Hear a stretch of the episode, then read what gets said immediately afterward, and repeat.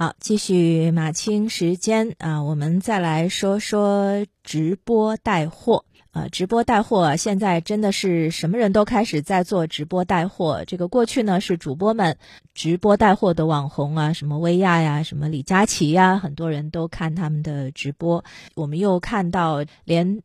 董明珠、马云都开始做直播带货。啊，还看到很多的地方官员们也在通过直播带货，希望能够为当地的特产提供一条快速销售的通道。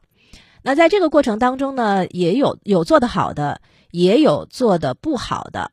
那我们看看这个做得好的，比如说五月八号晚上，安徽省凤阳县小岗村第一书记李锦柱。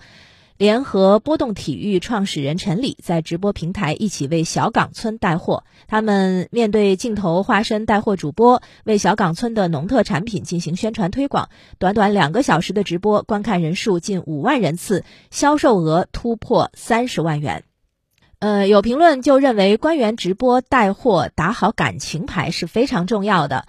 评论说，凡是推销活动是人和人的交往，那人呢是感情动物，因此推销员在向顾客推销商品的整个过程当中，一定要充分利用情感这个有利的因素。有人说打感情牌就是杠杆效应，利用感情支点撬动客户的下单。官员直播带货本质上说呢，也是一种推销活动，其实和普通老百姓的推销也没有太大的区别。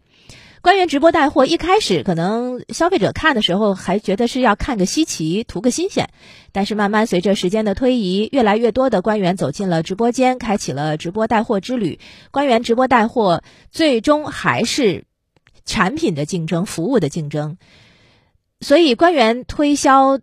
嗯，他的这个只这个比拼的比拼的，并不是官员本身，而是还是比拼的是推销的内功。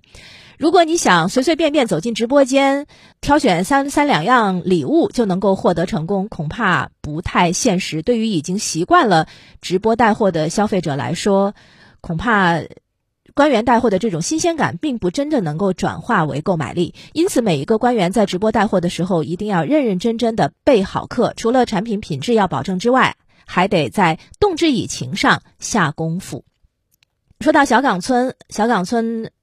可以说，在中国的经济史当中啊，是有非常重要的地位的。一九七八年十二月，小岗村十八位农民以托孤的方式按下红手印，率先包产到户，轰轰烈烈的大包干开始了。四十多年过去了，人们对小岗村是有深厚感情的。小岗村第一书记李锦柱把直播带货的地点选择在国家重点文物保护单位——中国农村改革大包干发源地小岗村当年的农家，以溯源直播的方式为网友带来。健康的淳朴味道，这种见物思情，对激发网友支持小岗村人民的热情也是大有帮助的。所以他在这个直播间啊，不仅是给大家展现小岗村的农特产品，还请到了大包干带头人严俊昌，让他和大家一起分享小岗村的故事，介绍小岗村的农特产品。这种直播带货的方式，其实还是真是值得那些带货想要通过直播带货来卖。当地土特产品的官员来学习，就是怎么样发挥自身的最大优势，在矛盾中寻找答案。马清时间。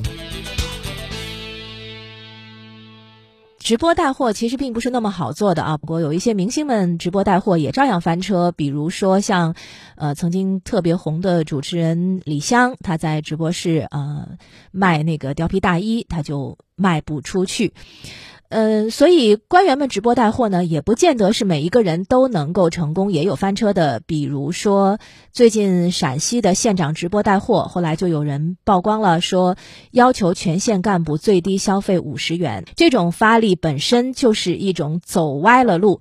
所以相关评论说，有一些人可能只是看到啊，别的官员带货量好像挺多的，觉得这个直播带货好像特别热闹、特别风光，却没有看到。背后付出的努力，有一些人既想一夜成名，成为网红官员，实现名利双收，又不想付出时间精力去做准备，于是就滥用手中的权力，以权压人，用文件的形式强迫当地的干部去消费。不明真相的消费者可能还真的觉得，哎呀，这个直播带货有多厉害啊！随随便便的一次直播带货就能够让一些当红主播望尘莫及。其实，买东西的人到底是谁，就非常的值得打个问号了。如果是背后是这种。文件发力，要求当地干部每人至少消费五十元，那这个直播带货量就非常的不真实，这是刷单刷出来的。直播带货是一种新兴的市场销售行为，也应该遵循市场规则和玩法，远离权力的干预。如果大家。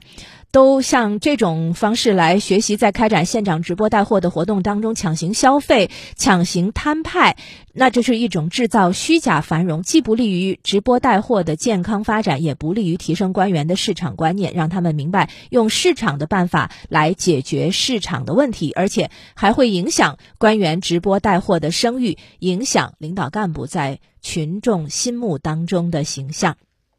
其实直播带货不仅官员直播带货是需要去备课，所有的人的直播带货都需要备课。像之前董明珠直播带货的时候呢，就有人说他从他的销售量来看，还不如他们自己的这个门店做得好。呃，但是最近的一个最新的一期带货，它的这个销售额是大幅度提升。也就是说，还是需要哪怕是董明珠这样的人做直播带货，也依然需要